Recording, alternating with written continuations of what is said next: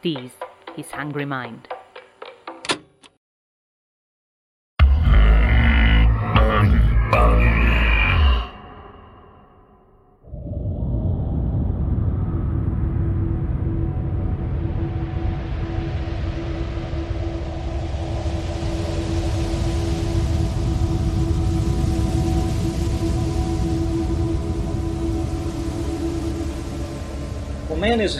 Creature who ecologically is a destructive force, a divisive force.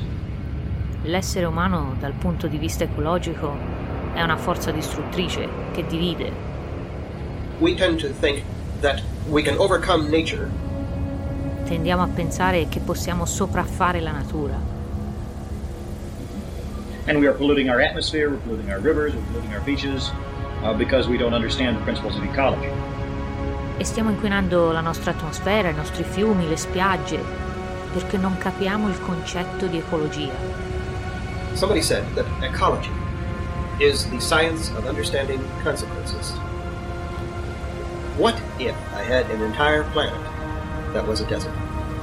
Qualcuno ha detto che l'ecologia è la scienza del comprendere conseguenze. Cosa accadrebbe se creassi un intero pianeta e lo immaginassi completamente desertico?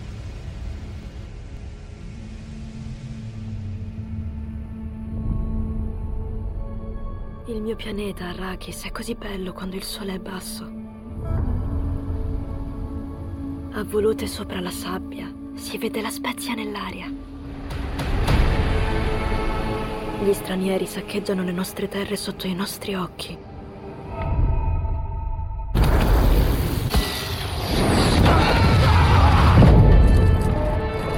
Sono crudeli verso il mio popolo. Non so altro di loro. Che ne sarà del nostro mondo? Paul. Ci siamo.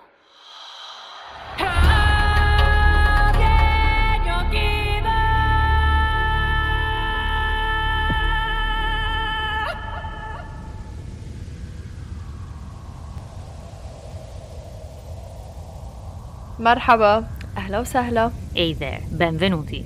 هيدي الحلقة جديدة تبع عقل جائع Questo è un nuovo episodio di Hungry Mind.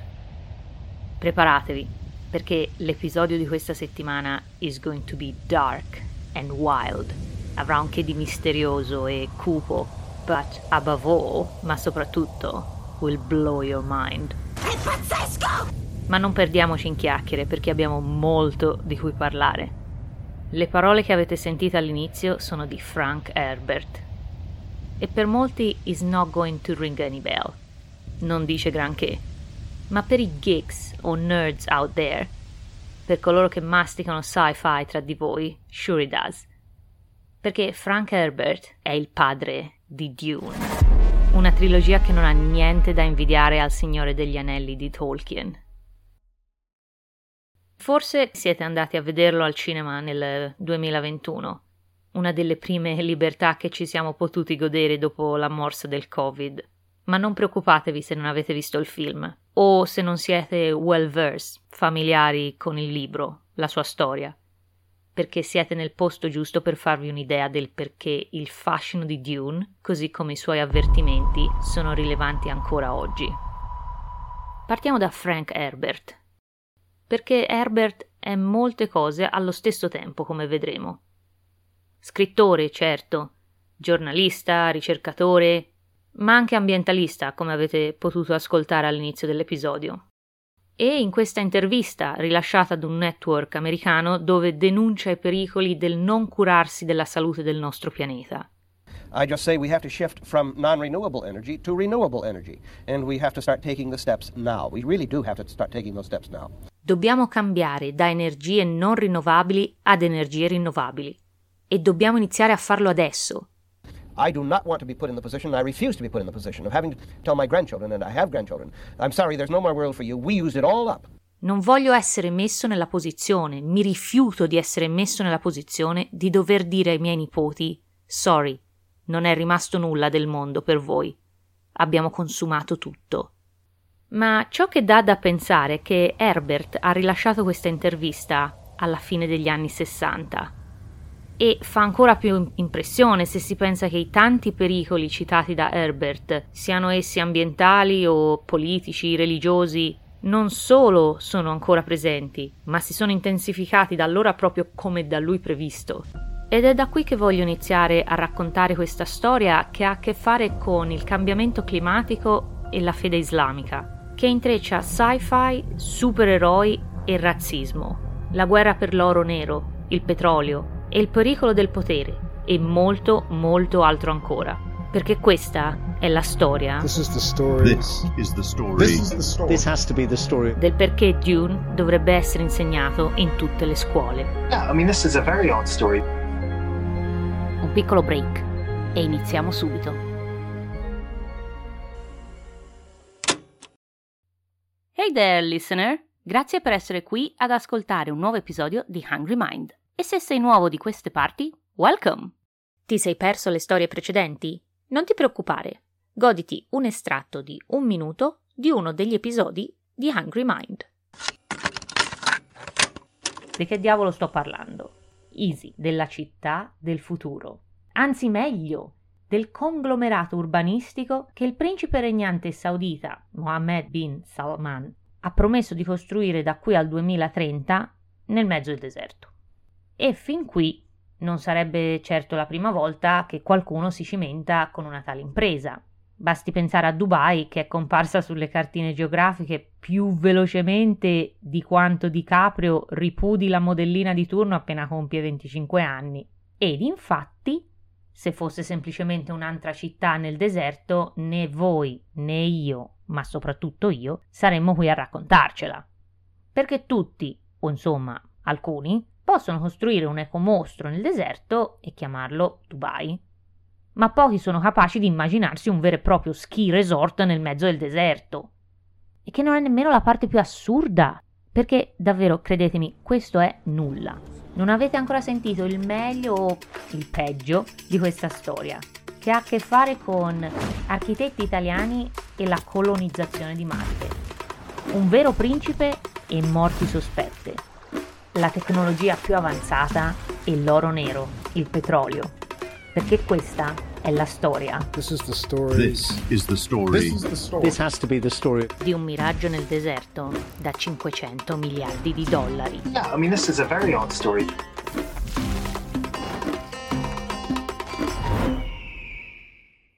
Trust me, you don't wanna miss that. Non te lo vuoi perdere.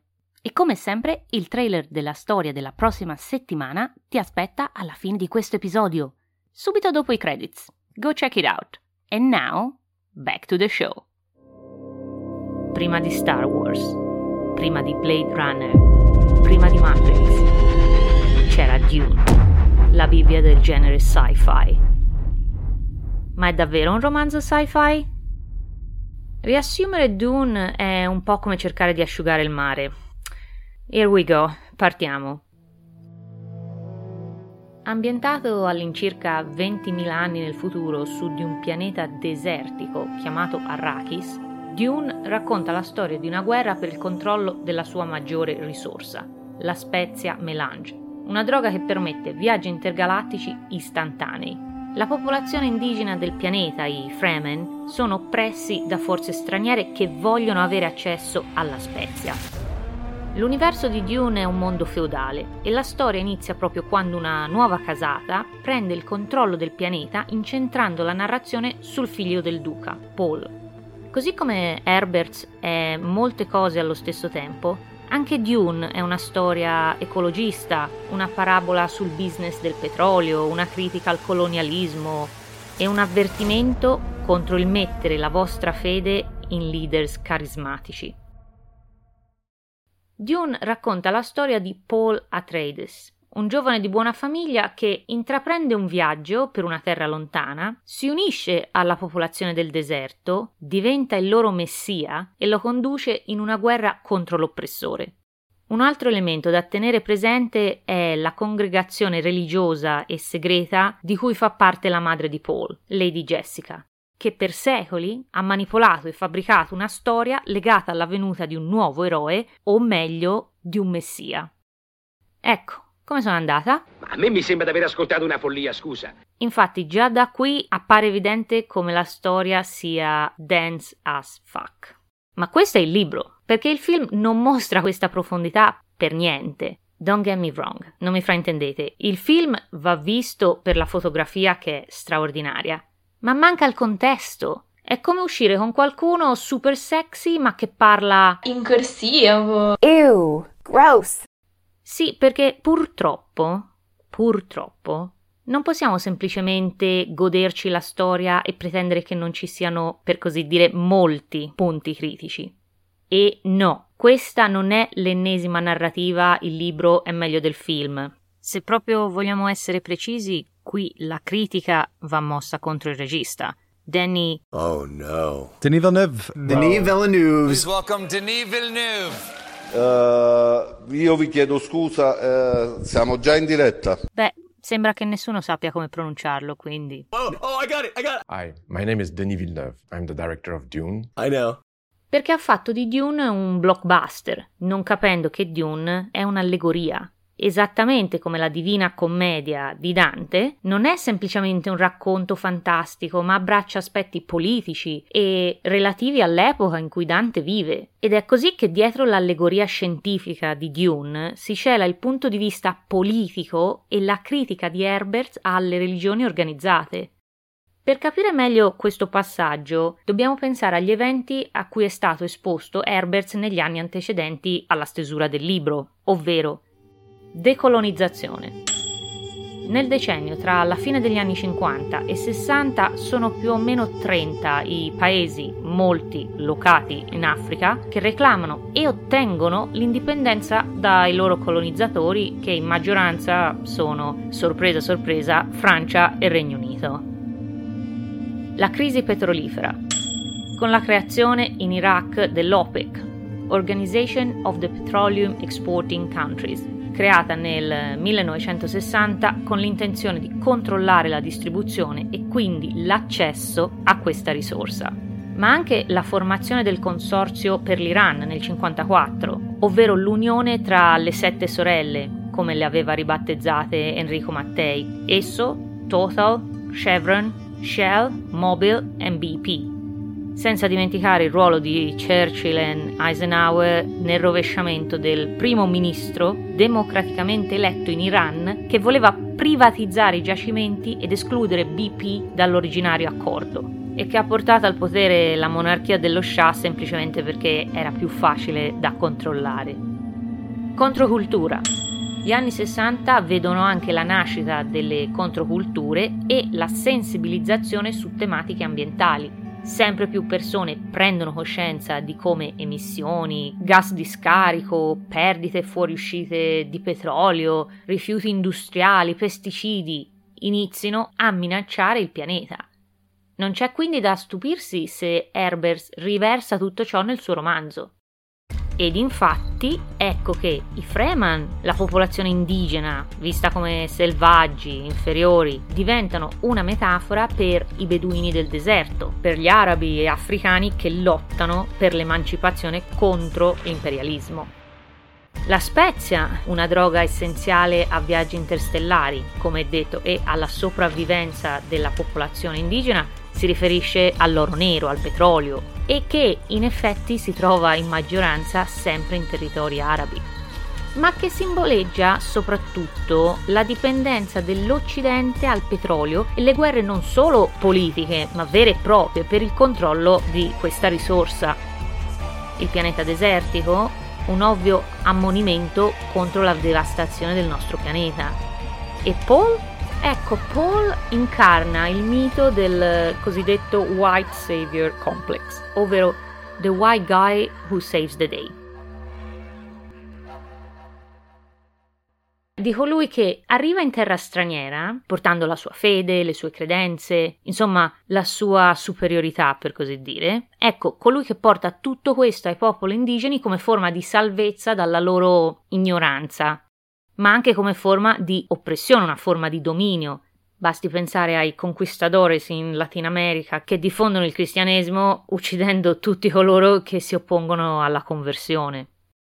In breve, per usare le parole di Herbert, del leader che viene corrotto dal potere. I think power attracts the corruptible. Erediti troppo potere. Hai provato di saper governare te stesso. Ora impara a governare gli altri. E infatti, attraverso queste lenti, Dune non è più la storia del passaggio di un ragazzo che diventa uomo e coming of age novel, ma di fenomeni molto più ampi, come per esempio la creazione e l'evoluzione di una religione, che per natura richiedono una finestra temporale molto più estesa. Come viene creato un messia nella società? One of the threads in the story is to trace a possible way a Messiah is created in our society. And I hope I was successful in, in making it believable that here we have the entire process of the construction of this is a myth making process. Becomes something larger than life. Ed è proprio intorno a questa domanda che Herbert inizia a creare il vasto e ricco universo di Dune. Perché Dune è un romanzo sulla figura del Salvatore, del Messia. Pensate Gesù o Maometto e gli effetti che tali figure e il mito, la leggenda che si sono creati loro attorno hanno sulla società umana. E poi il mito che cosa diventa? Diventa culto. Fate attenzione ad un altro pezzo del trailer. Un giorno nascerà la leggenda. Da essa dipenderà tutta la civiltà. Il futuro lo vedo. Questo è il primo elemento chiave su cui si incardina il mondo di Dune. E se i supereroi, i superuomini, i messia fossero disastrosi per il genere umano? Quest'idea di pericolo, diciamo, dei leader illuminati o leader religiosi è ripreso nel trailer che parla di crociata, la guerra santa contro i musulmani per portare il cristianesimo in Terra Santa, Gerusalemme. Una crociata imminente. Il problema è che il termine è sbagliato, o almeno incorretto. Ma stai scherzando o stai dicendo sul serio?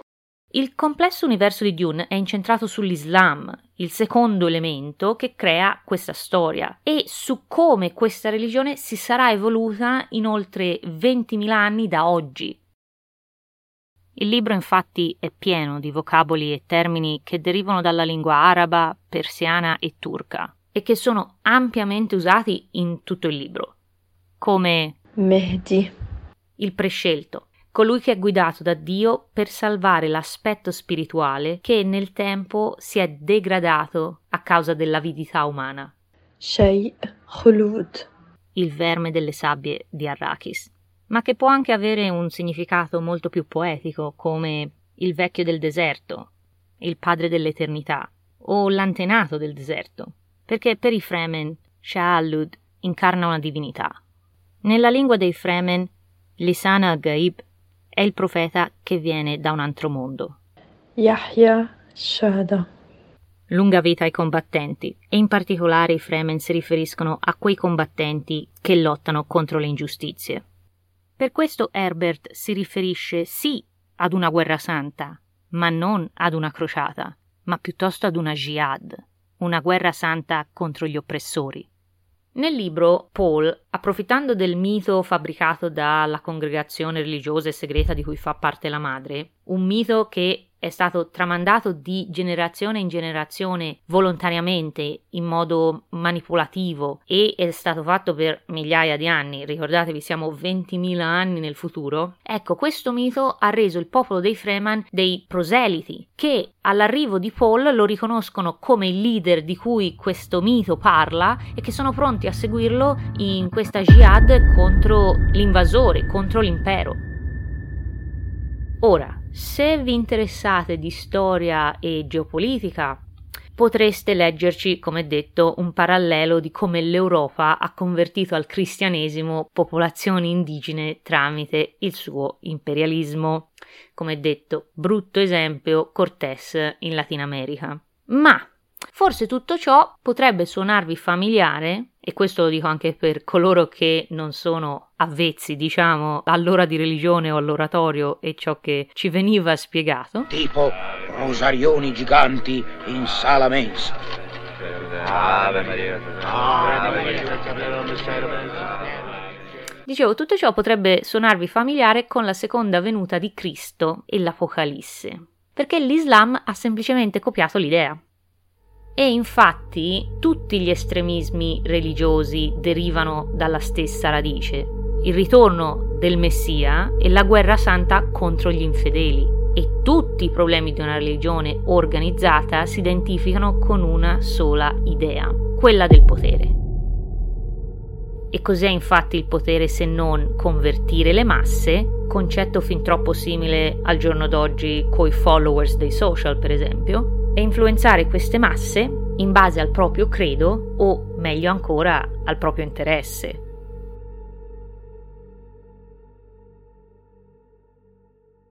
Ora, dopo questa lunghissima parentesi sulla religione e quant'altro, capite bene che per gli studios di Hollywood era tutto un po' troppo, come dire, indigesto. E così dei Simply Chicken Out se la sono fatta addosso e hanno whitewashed the whole story. Cioè hanno rimosso qualsiasi riferimento a questi temi e li hanno sostituiti con elementi più familiari, meno diciamo controversi per la mentalità occidentale. Vi do un esempio. Se siete tra coloro per cui il Natale significa la nascita di Gesù,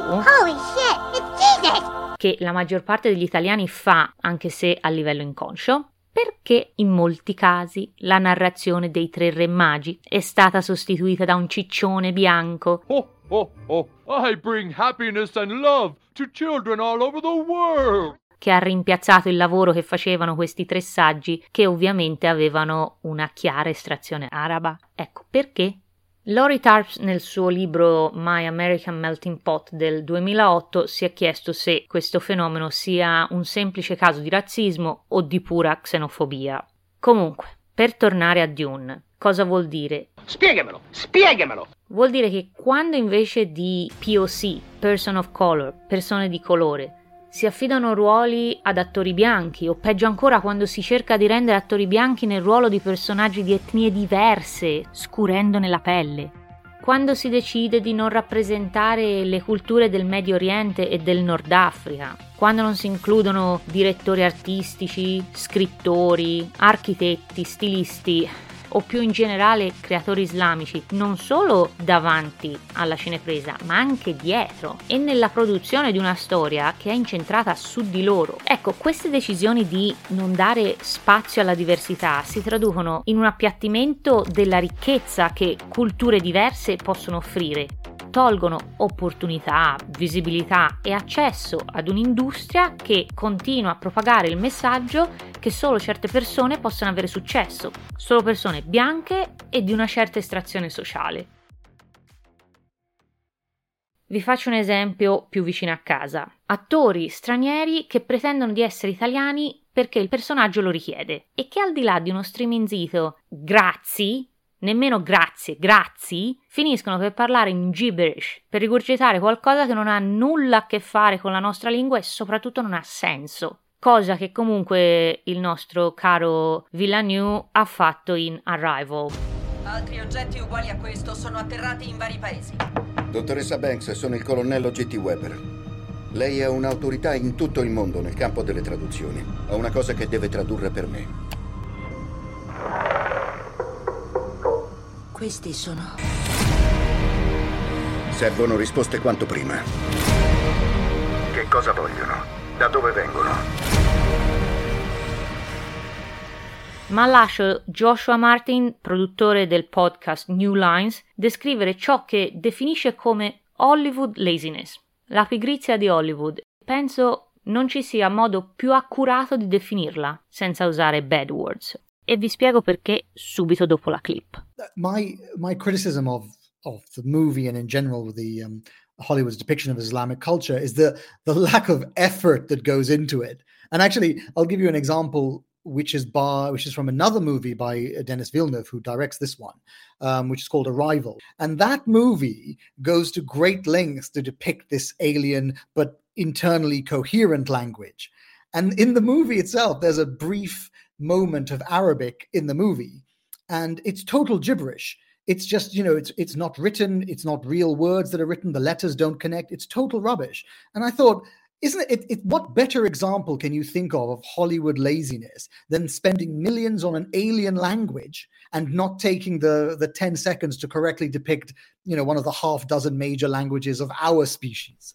Ovvero, Arrival è un altro sci-fi dove gli alieni arrivano sulla Terra e Amy Adams cerca di imparare e capire la loro lingua e di comunicare con loro. In una delle scene si sente parlare qualcosa che suona come Arabic, ma Joshua, che appunto ha origini arabe, conferma che non ha senso. Sono solo suoni e non parole, gibberish appunto, e che spiega bene il concetto di pigrizia di Hollywood. Ma voglio dire, Villeneuve si è messo a inventarsi una lingua aliena dal niente e non poteva spendere 5 minuti ad assumere uno che parlasse arabo.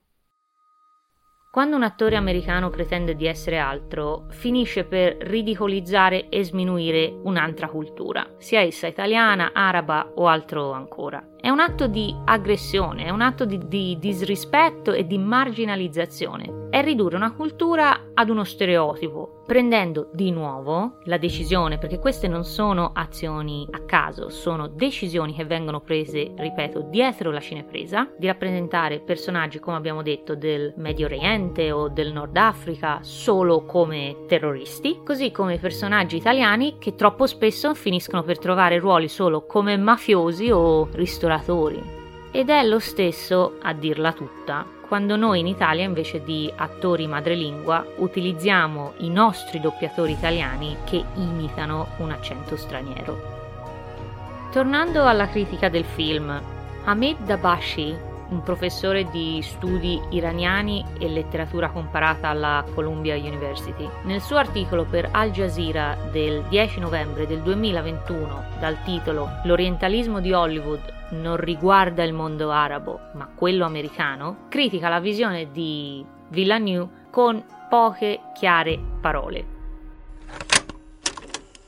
Il business di Hollywood è quello di rappresentare chiunque in maniera sbagliata non c'è nessun impegno o intenzione verso la verità. È un business molto lucrativo, basato sul concetto di ingannare la nostra visione del mondo. Nativi americani, afroamericani, arabi, asiatici, latinos, musulmani, africani, chiunque sul pianeta è rappresentato erroneamente per la semplice ragione che al centro dell'universo di Hollywood c'è un narratore bianco, occidentale, che racconta il mondo dal suo punto di vista e come unica fonte di verità, saggezza e intrattenimento.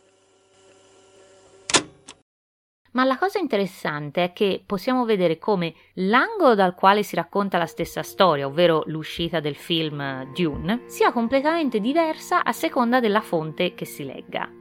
Il New York Times nell'articolo di Ellen McDonald del 13 ottobre del 2021 parla dell'amore di Villeneuve per il deserto e lo complimenta per come abbia fatto giustizia al libro, giustizia al libro, ribadisco, rompendo la cosiddetta maledizione di Dune, perché infatti altri registi, incluso David Lynch, avevano tentato l'impresa ma fallendo miserabilmente.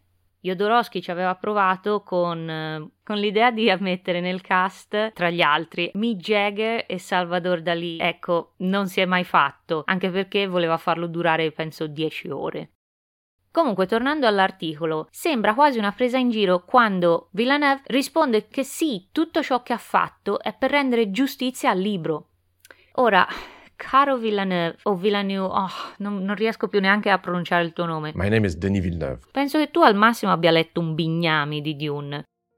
Ma la realtà è che il regista parla di come ha letto il libro e se ne è innamorato quando era un teenager che viveva in Canada e che ha creato il film nemmeno per i fan di Dune, ma per quel ragazzino che era. Ecco, è difficile pensare come un ragazzino di 13 anni con il suo privilegio di essere nato in Canada possa capire la profondità e il tumulto che c'è dentro Dune. Ma tornando al diverso modo in cui giornalisti diversi hanno letto cose diverse nel film, Daniel Immerwar, professore di storia alla Northwestern University, abbraccia l'aspetto ecologico di come i rapporti con membri delle riserve e i nativi americani abbiano influenzato la visione di Herbert sull'impatto che l'uomo ha sul pianeta. Ed è sé, Non dice nient'altro. Nessuna menzione sugli aspetti islamici, su, sulla critica al colonialismo, su cosa voglia dire la spezia o la mancanza d'acqua sul pianeta. Ecco, niente, solo quello. Per fortuna arriva a dare un po' di speranza il Washington Post che nel suo articolo dal titolo Il romanzo Dune ha profonde influenze islamiche, il film le ha cancellate, a cura di Harris Durrani, PhD Students in History a Princeton University, spiega come per Herbert l'Islam fosse un elemento molto forte dell'universo di Dune, anche a testimonianza di quanto la cultura islamica abbia contribuito alla nostra stessa cultura occidentale a partire da concetti come tabula rasa, lo zero, l'algebra. Islam, of course. Islam is a very strong uh, uh, element of the um, uh, of the whole trilogy. we tend in this uh, culture not to study Islam and not to recognize how much it has contributed to our culture. But we owe Islam um, enormous debts of gratitude. Ma Villeneuve waters down diluisce questo aspetto e con esso molti elementi, come detto, islamici vengono silenziati se non completamente ignorati. Ormai è chiaro, il film tratta aspetti come la religione, l'ecologia, il capitalismo, il colonialismo di Dune come concetti astratti a cui viene tolta qualsiasi profondità. Pertanto, in conclusione, il messaggio di Herbert era molto più forte e impegnato di ciò che è stato portato sullo schermo. Nel libro Herbert ragguaglia tutti noi, ma soprattutto chi ha accesso ad un audience, a mettere in discussione le proprie supposizioni a riguardo della società e delle religioni ci incoraggia, diciamo, ad essere sovversivi ed è ciò che lui ha fatto attraverso la fantascienza, che gli ha permesso di andare oltre le norme e i dogmi di fede della società in cui viveva e in cui noi viviamo ancora. Ed è per questo che, dal mio personale punto di vista, Dune è un romanzo che andrebbe incluso tra i testi di letteratura delle classi liceali per la sua abilità di intrecciare così tanti aspetti, dall'idea di come il potere corrompa anche gli spiriti più nobili, alla manipolazione e ai pericoli che si celano nelle religioni organizzate, dalla politica imperialista alla ribellione per l'autodeterminazione, fino alla critica ambientalista. Per tutti questi motivi, l'allegoria di Dune è un testo attuale come non mai e di cui avremmo molto bisogno per educare le menti del nostro domani. Comunque, tornando al film, non disperiamo, perché se Villeneuve My name is Denis Villeneuve. o Villeneuve Villeneuve. Comunque, se il nostro adorato regista ha letto anche solo metà delle recensioni e critiche al suo apparente capolavoro e volesse get it right, mettere le cose in ordine, diciamo il macello che ha creato, c'è ancora qualche speranza per il secondo capitolo di Dune, che uscirà a novembre 2023. But if I were you, I wouldn't hold my breath. Ma se fossi in voi, non ci conterei troppo.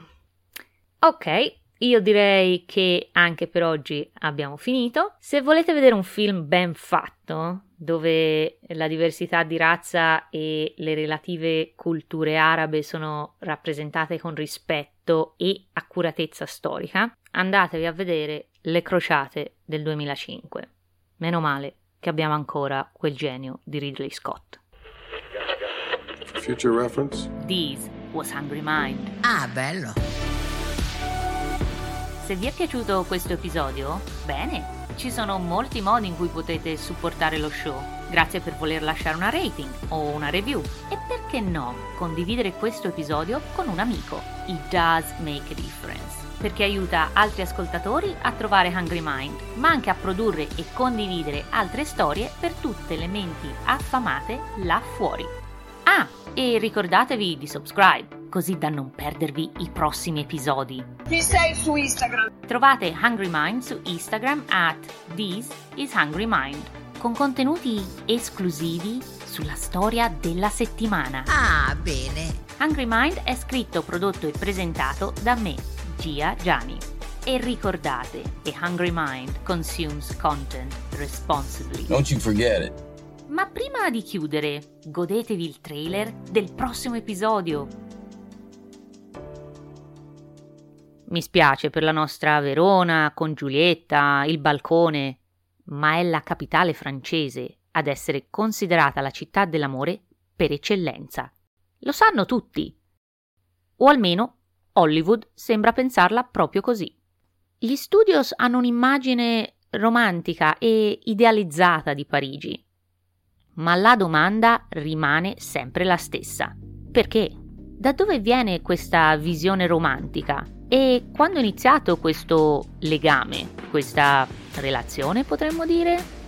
Beh, siamo qui apposta, perché qui è dove la faccenda diventa molto, molto interessante.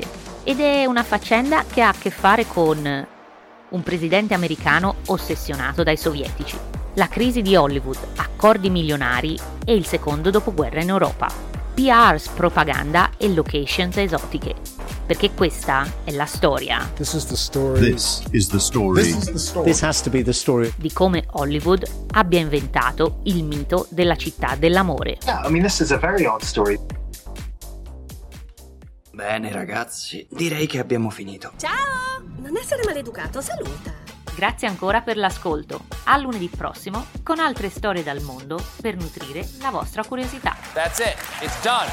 No, ma ci rivediamo, eh. This concludes our broadcast day. Buon proseguimento di serata. Good night. Good night and good luck.